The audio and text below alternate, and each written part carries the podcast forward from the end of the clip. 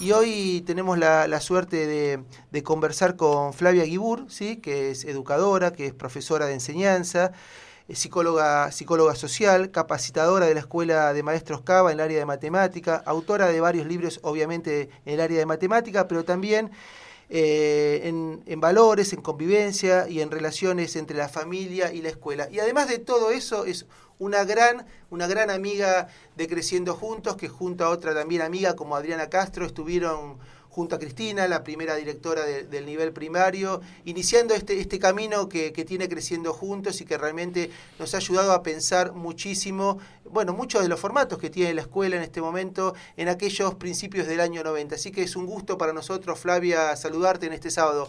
Buen sábado para vos. Muchas gracias, Juan.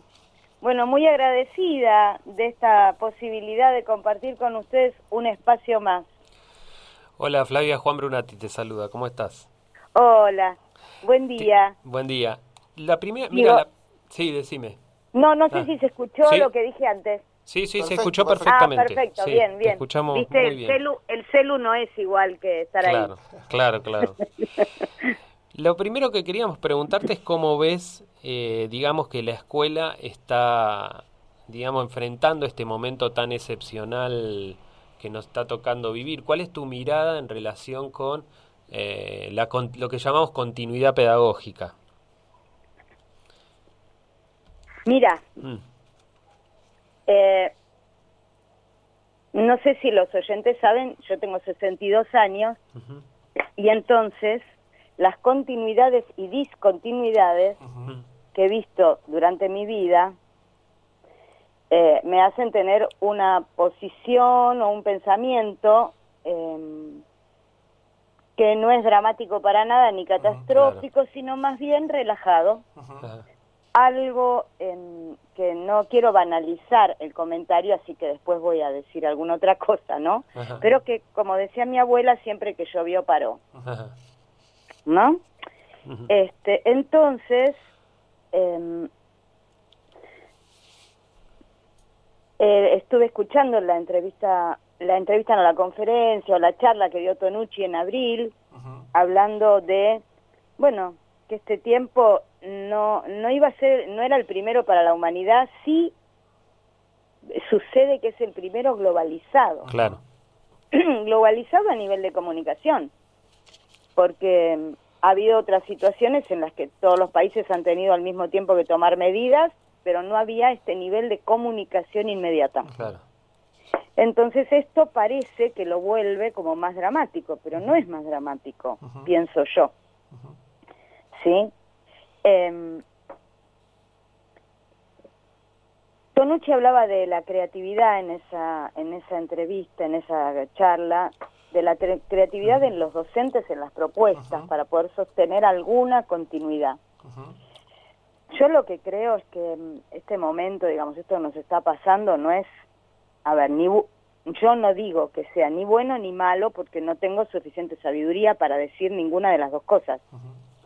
A lo mejor hay otra gente que tiene otra, otros niveles, ¿no es cierto?, de sabiduría y puede opinar eh, más en, en, un sentido o en el otro de, de estas palabras. Pero yo pienso que lo que sí es, es que hay que aprovechar esta oportunidad la oportunidad que nos da esta situación, que es tan fuera de nuestras ideas acerca de cómo tiene que ser la vida y en este caso la vida de la escuela. Acá hay algo que es lo imprevisto y sostener. Vos dijiste, sostener la continuidad pedagógica. Hay algo que es lo imprevisto. Acá hay algo imprevisto que nadie esperaba con esta velocidad, ¿sí? Salvo algunos que venían vaticinando ciertas cosas, pero bueno, eso es nos excede a nosotros y hay que sostener. ¿Qué es lo que hay que sostener? Eso pienso yo. Hay que sostener el aprendizaje de la ecuación, el aprendizaje... O hay que sostener, por ejemplo, cómo resolver esta situación. Esto es un problema. Sí, matemáticamente uno puede pensar, esto es un problema. Bueno, ¿cómo se resuelve?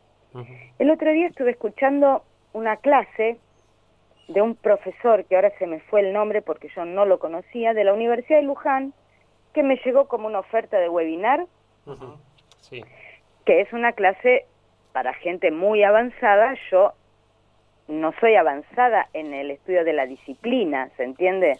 No soy ni licenciada en matemática, ni profesora de matemática, ni eh, doctora en matemática. No voy, no fui, no entré a la matemática por ese campo, sino por el campo de la didáctica. Entonces eh, decía un montón de cosas que eran para estudiantes muy avanzados, pero decía alguna que era sería bueno que eh, la escuela desde pequeños enseñara a resolver problemas. Pero ¿cómo se resuelve un problema? Y para mi total eh, sorpresa, el hombre este dice que el modelo principal para resolver problemas es el planteo de juegos. Ah, lo que yo propongo, digo, qué bueno, es lo que yo propongo. ¿Por qué? Porque un juego genera una situación que no estaba prevista. ¿Se entiende? Yo tiro el dado y no sé lo que sale en el dado. Agarro la carta y no sé qué hay en la carta. Entonces, todo esto, digamos, eh, mm. me parece que nos pone en esa situación de ver qué es lo que hay que sostener. ¿Qué tendrían que sostener los profesores como para que los pibes eh, enganchen con algo? Flavia, y en ese sentido de, de este vínculo que de alguna manera esta continuidad pedagógica nos invita a sostener este vínculo pedagógico. Hay algo que, que, nosotros creo que como educadores y educadoras y también las familias y también los chicos y las chicas porque nos llega esto, eh, vos sabés que la escuela tiene una parte que tiene que ver con, con, generar espacios colectivos de, encuentro y y nos preguntamos y nos venimos preguntando, y en esto también, como decías vos, de, lo inédito y lo viable a poder realizar en, estos tiempos, es cómo es pensar lo colectivo, lo cooperativo en estos tiempos de, de un aula hipotéticamente virtual. ¿Es posible? ¿No es posible? ¿Cuáles serían, unas, ¿Cuáles serían las pistas para pensar este momento desde desde lo colectivo, desde lo cooperativo, que siempre de alguna manera surge en la escuela, y, cómo hacer llegarlo eso a las familias, a los chicos, cómo, cómo te parece que, podría ser pensarlo hoy en día. Mira, acá de lo que vos decís yo hay varios hay varios niveles de eso, ¿sí? Uno es el nivel de cómo podemos hacer para sostener eh, colectivamente una apuesta en común que es imposible. No es posible. Eh, a ver, no es que no, no es posible y lo, lo dictamino, pero hay algo del nivel de dificultad de esa puesta en común en la no presencialidad, en la virtualidad, porque vos estarás viendo como profesor las caras de todos, los otros están viendo las caras de los compañeros, pero no se genera esa situación espacial de estar todos en un mismo lugar y esperar a que el otro hable, escuchar lo que el otro dice. No es lo mismo en una ronda o en una o en un aula donde yo giro la cabeza, lo miro, todos miramos al mismo. Acá no hay eso, porque yo estoy mirando la pantalla, hablando de algo que opino y miro las caras de todos que me miran a mí, pero no me miran en una situación de estamos todos juntos. Entonces, a mí me parece que esas, esas, eh, esos contenidos ¿sí? que necesitan, que necesariamente para nosotros, desde nuestro enfoque, ¿no es cierto? Necesitan de compartir algo y poner en común, hay que relativizar su trabajo ahora y proponerlo para cuando volvamos a la presencialidad. ¿Sí? Y proponer otras cosas. Por otro lado, Juan, yo creo que del área que seas, profesor del área que seas, este es un momento eh, que la escuela puede aprovechar enormemente más creciendo juntos, ¿no? Y otras escuelas del estilo, para trabajar sobre ciertos valores que en, el, en la cotidianeidad de, las, eh, de la presencialidad se da menos esa posibilidad. Yo ahora veo mucho esa posibilidad. Fíjate, ¿no? que, que no es que no la vean cuando estamos presentes, pero cuando estamos presentes importa mucho también la tarea que trajiste, cómo la hiciste, lo que aprendiste, eh, la evaluación que viene, ¿no es cierto? Eh, en cambio ahora, nosotros estamos en una situación que podemos promover un montón de valores internos y comunitarios. Claro. ¿Sí? Mm. Sí, sí. Por ejemplo, la búsqueda personal de cómo sostenerse en este momento, no hablo sostenerse económicamente, sino sostenerse más que nada emocional y mentalmente. ¿Sí? Es fundamental, no importa el área que vos trabajes, no importa tu área, vos podés hablar de esto con los chicos. Claro, bueno, es, esa era otra pregunta que te queríamos hacer, eh, Flavia, porque hay un... Eh, en, en las reuniones que tenemos con padres, eh, hubieron algunas esta semana y, y, están manifestando de parte de los estudiantes, de los chicos, las chicas, cierto desánimo, ¿no? Hay hábitos y horarios que se han desdibujado, que se han transformado y hay como una cuestión de falta de ganas, de, desánimo en realidad. Eh, frente a esta situación, ¿cómo lo ves a esto? ¿Qué, ¿Qué, qué, es lo que se puede hacer? ¿Qué es lo que podemos hacer como escuela? ¿Qué podemos hacer como padres también? Mira, como escuela, como padres, eh, uno también se pregunta yo como persona cómo me sostengo yo en esta situación. ¿Qué es lo que me es útil a mí? Quiero decir, yo voy a compartir con ustedes lo que comparto con las maestras. En este momento em, pongo entre paréntesis tu pregunta y eh, en realidad pongo entre paréntesis mi respuesta, ¿no? Que es, hago una aclaración. Estoy mm, eh, a cargo del aula de educación especial de las maestras de, del escalafón B, que es las maestras que están en apoyo y en las que eran las escuelas de recuperación que ahora se llaman integrales interdisciplinarias en Cava em, y que trabajan en, como maestras de apoyo también en las escuelas de los distritos de Cava. Entonces, las maestras comparten muchas de estas de esto que vos estás diciendo, lo comparten. No tanto de parte de los alumnos, sino más bien de parte de las familias y de ellas mismas.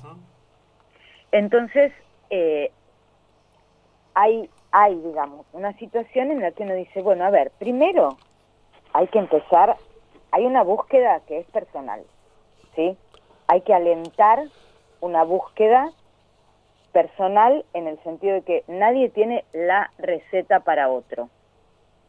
Se puede compartir, pero lo que cada uno fue encontrando, pero no se puede generalizar como una receta. ¿Se entiende? Sí, sí, sí. Ahora, cuando uno comparte se da cuenta que mucho de lo que comparte a los otros les sirve y los otros también eh, comparten cosas similares. Entonces vos dijiste, el tema de sostener algunas rutinas es bueno. Claro. ¿Sí? Tengo una amiga que me dice, sí, sí, cada uno tiene su tiempo, pero yo toco una campana adentro de su casa, ¿eh? viven caseros, pero no tiene una no es enorme la casa y nada, pero tiene arriba y abajo. Entonces dice, para no subir, yo puse una campanita en la cocina y aviso que es el horario del almuerzo. Tiene dos hijos, no es que un batallón, pero viste. Entonces, bueno, como las piezas de ellos están arriba, entonces, bueno, toca la campanita y eh, horario de almuerzo, horario de cena. Eh, pero hay que alentarlos a esta búsqueda personal. En general no tenemos tiempo para eso en el cotidiano, cuando las cosas están, entre comillas, en la normalidad. Entonces, ahora uno puede pensar, a ver, es momento de, en que uno puede desarrollar habilidades que nos van a servir ahora y que nos van a servir después. Por ejemplo, preguntarse o proponerse, para mí es no proponerse no consumir noticias, todo el tiempo noticias catastróficas en relación a esta situación. No consumir esas noticias, porque esas noticias son un alimento para nosotros, no son pan, no son agua, no son este, fruta, pero son un alimento, un alimento para nuestras emociones y para nuestra cabeza, para nuestra mente. No hay que consumir noticias todo el tiempo, ¿sí? Por ejemplo, en mi casa somos cuatro. Eh, mi hijo mayor, Agustín, lee los boletines oficiales para decir esto es lo que se puede hacer y esto es lo que no se puede hacer. Ahora se puede salir o no se puede salir, hay que tener esto, hay que tener lo otro. Porque si no empiezan a correr por WhatsApp y por eh, la televisión y por las redes y por... Se va a poder, no se va a poder. Y uno va y viene, va y viene en una agitación que no es útil. Entonces, no consumir noticias para mí es uno. Suspender los juicios que uno tiene sobre todo. Esto es bueno, esto es malo, aquello, esto va a ser, no va a ser, no sabemos nada. Está, calmémonos, ¿sí? Veamos que nuestro pensamiento no sea dramático ni catastrófico. ¿Cómo lo hacemos cuando vemos que hay algo dramático o catastrófico? Me pongo a leer algo, a hacer algo, me tomo una ducha, me preparo un té, eh, hago algo artesanal, llamo a un amigo, juego a algo, ¿sí? Investigo algo que quiera aprender. Es el momento en que uno dice, bueno, a ver, ¿qué podría aprender? ¿Qué me gustaría aprender? ¿Sobre qué? Pero no algo sistemático, sino, ay, ¿viste eso que pasó en tal lado? ¿Dónde queda ese país? Yo me meto y miro eso, investigo y veo, ¿no? ¿Cuántos países hay en el mundo? Y pongo esto y sale un videíto que dice ahí esto y, aprendo algo, son cinco minutos, no dura más que cinco minutos. Pero ver esto, buscar algo que yo quiera saber, algo, ¿no? Recomendar a los amigos películas, series, libros, esto hace que uno salga de esa de ese ensimismamiento en uno mismo. Se conecta con otro, comparte, no es lo mismo ver una serie solo que decir, che, ¿sabes que esta serie me encantó? Porque tal cosa, tal cosa, el otro la ve, te la comenta, ahí hay una conexión. ¿Sí? Y la otra es algún tipo de, si a uno le alcanza, ¿no es cierto?, emocionalmente o incluso eh, a nivel a nivel de, de poder compartirlo, de mirar a otro que necesite más que uno, lo que sea, ¿sí? No es, no es solamente eh, eh, de, hacer la donación como nosotros conocemos de donar o dinero o comida, o, también puedo mm, hacer dentro de la comida que yo preparo, hacer un plato más porque el viejito de al lado no tiene quien le dé de comer, ¿sí? O eh, estoy en un grupo que acompaña a viejos, estoy en un grupo de WhatsApp, ¿entendés? Que acompaña a gente que está mayor y bueno, entonces ahí pongo, leo un cuento, hago una frase, algo que a los pibes les dé la idea de que están haciendo algo por otros.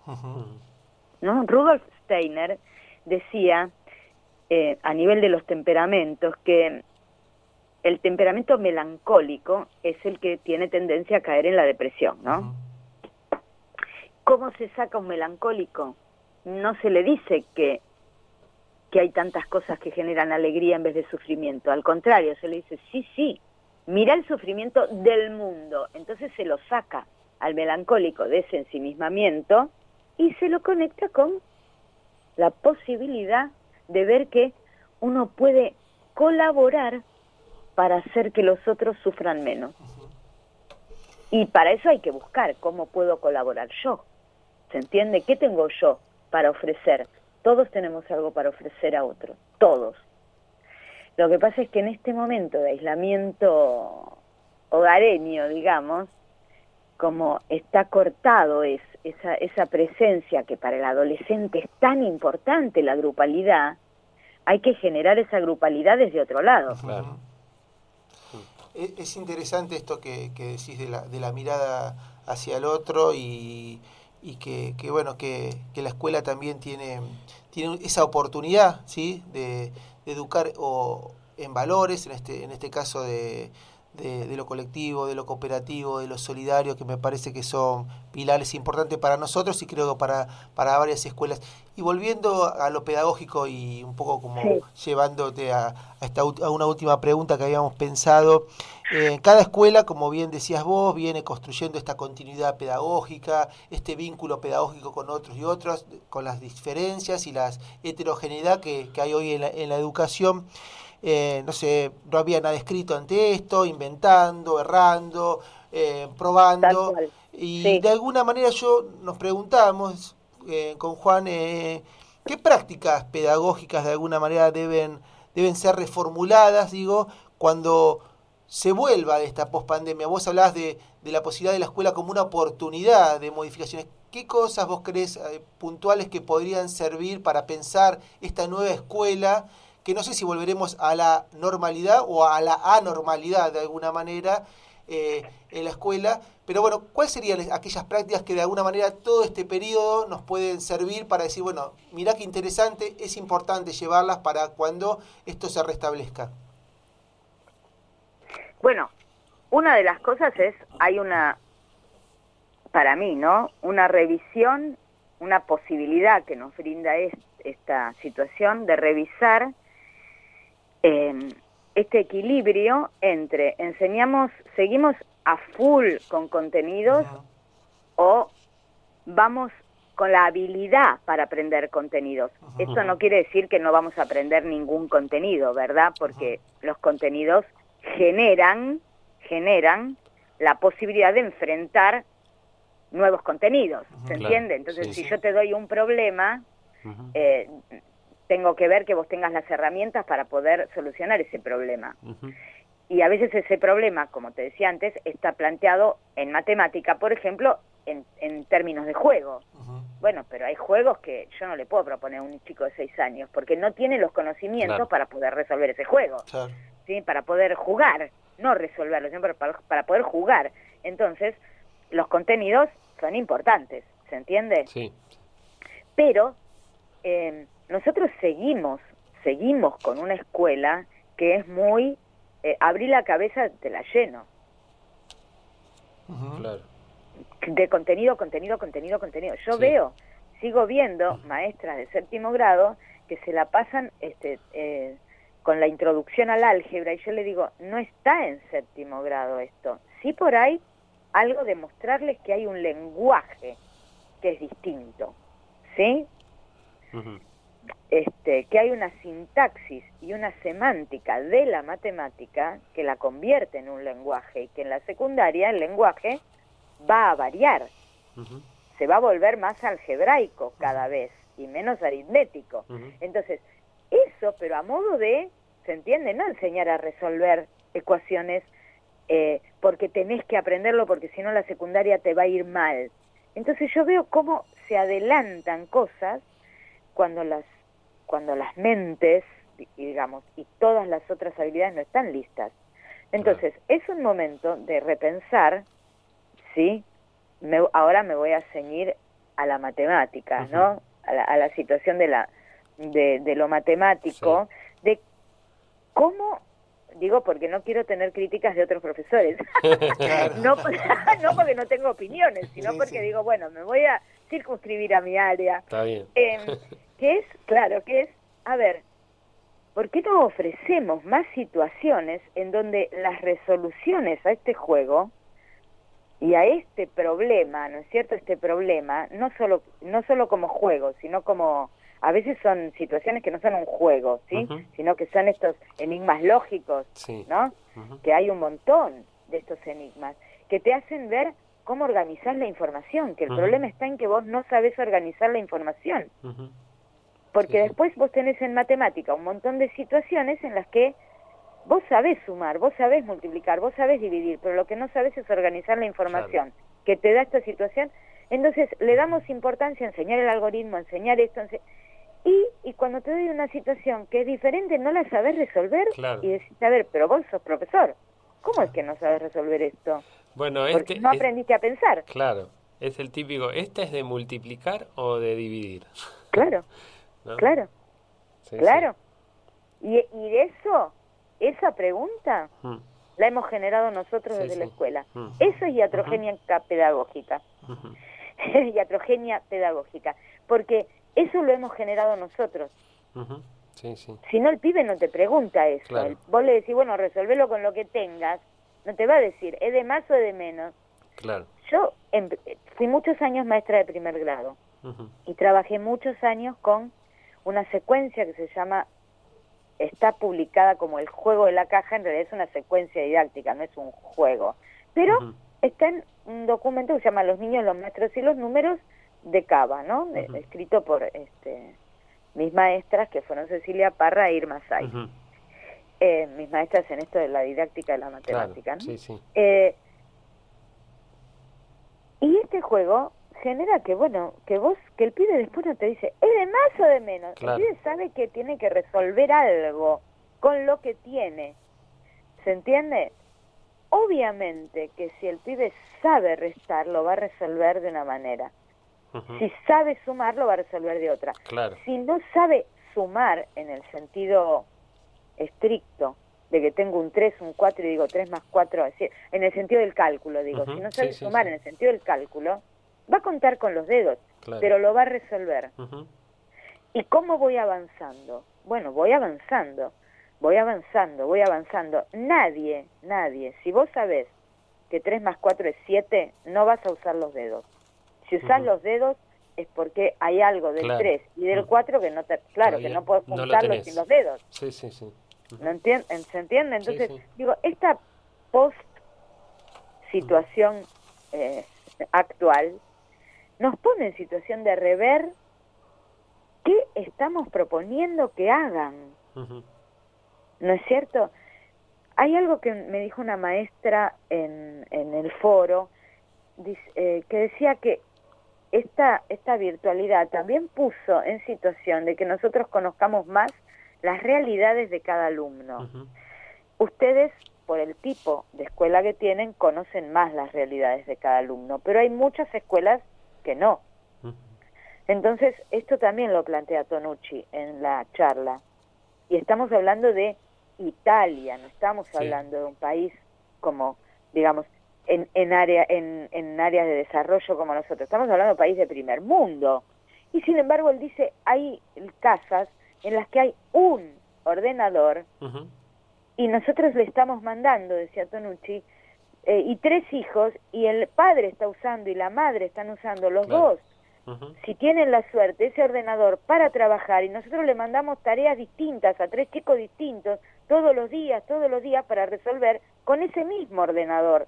Bueno, esa situación nos pone en, en generar esto, en generar empatía en relación a eso. A la vuelta, uno se puede preguntar, ¿cómo estoy proponiendo que se resuelvan las cosas en la matemática? ¿Qué estoy proponiendo que aprendan? ¿Esto que estoy proponiendo es porque hay que saberlo? Este, ¿Hay que?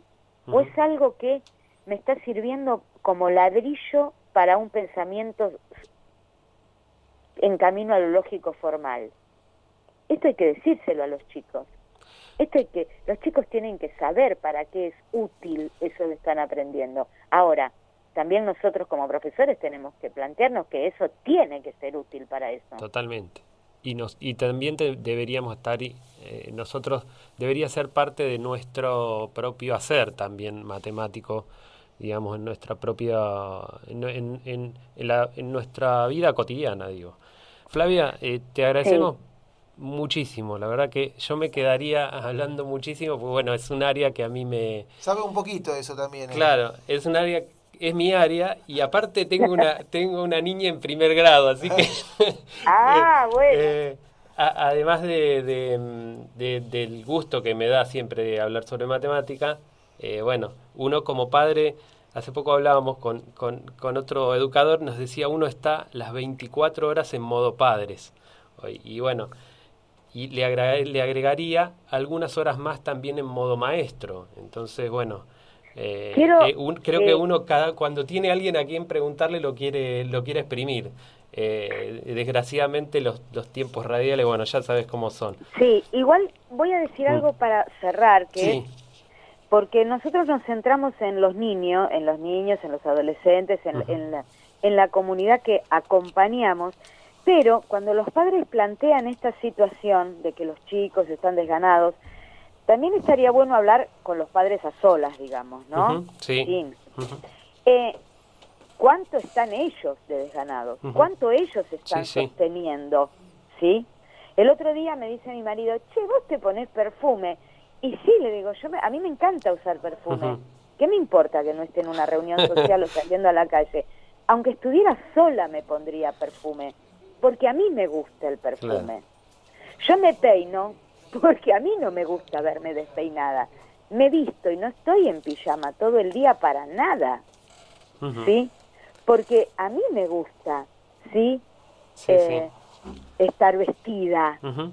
¿Se entiende? Hay algo que uno sostiene de lo propio, que que ellos revisen también como padres claro. cuáles de esas cosas están pudiendo ellos sostener para sí mismos. ¿Sí? Buenísimo. ¿Eh? Agradecidísimos por, la, por la charla. De alguna manera, una clase virtual has dado en, muchas de las cosas, así que me parece eh, interesantísimo escucharte. Me parece que también lo reflexivo hacia las familias, hacia los modos de intervenir. Realmente vos sabes que te, estimamos mucho y acá Juan tiene un mensajito para vos que te manda alguien. Sí, hay dos personas acá que quieren saludarte, que son Juan y Cristina. Dicen, no, no quiero que que se pase este momento sin, sin mandarte muchos besos, dicen, y que es un orgullo escucharte.